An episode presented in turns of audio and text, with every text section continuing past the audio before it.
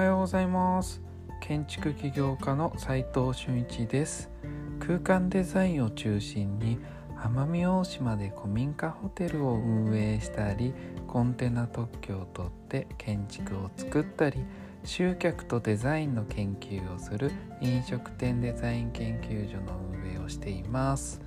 この放送では最前線で働く建築家やインテリアデザイナーのリアルな設計現場での学びを共有していきます。実務に直結する情報を提供できるように心がけていきたいと思います。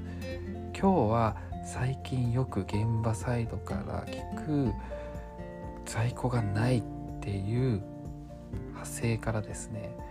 デザイナーとして空間デザインと工事の竣工日納期ですよねをどっち優先させたらいいの？という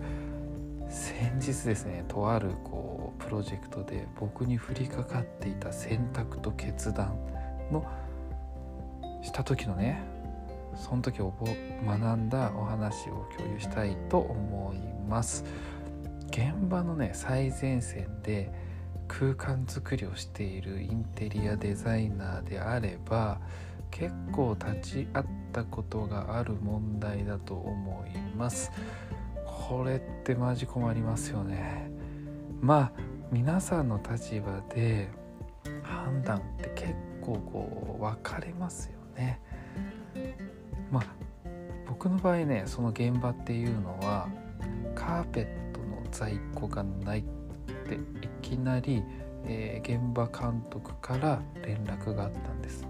もう仕上げ工事でよしあとは仕上げだけだみたいにこうちょっと僕が安心しているこう矢先だったんですよね。ここ最近物不足本当に激しいですよね。似たような代わりのマテリアルがあればね代替品として採用できるんですけれども空間表現にどうしても必要なもので他にねない代わりがないみたいなことが発覚した場合ね結構どうしたらいいんでしょうねってなりますよね。さらにねそのじゃあ1ヶ月待てば物入りますって言われてもそれ待ってていたら完成1ヶ月遅れちゃうじゃんみたいなオープン間に合わないじゃんみたいなことの時ってえこれ選択肢なくない？ってちょっと思ったりもすると思うんですけどこれって結構状況によると思うんですよね。まあ、そのデザインの程度にもよると思うんですけれどもコンセプト自体を揺るがす変更であれば絶対待つべきだと思います。で予定通りオープンさせることでねもちろんこう想定の売り上げを確保するという必要性ももちろんあると思うんですよね。これほんと迷いますよね。どっちがオーナーのためなんだろうって思いますよね。これが資金的に余裕があってねオーナーさんの方が完成が伸びてもいいよみたいなスタンスだったりするまあそれはいいですけどね、えー、空間デザイン自体がねそれでもとても大切な商品だったとすればその空間、まあ、飲食店ですとかだと、まあ、さほどその空間デザイン自体が商品ってことは少ないと思いますけどね。あのやっぱり料理の方が主体になってるお店の方が多いんで。ディズニーランドとかねああいう空間主体の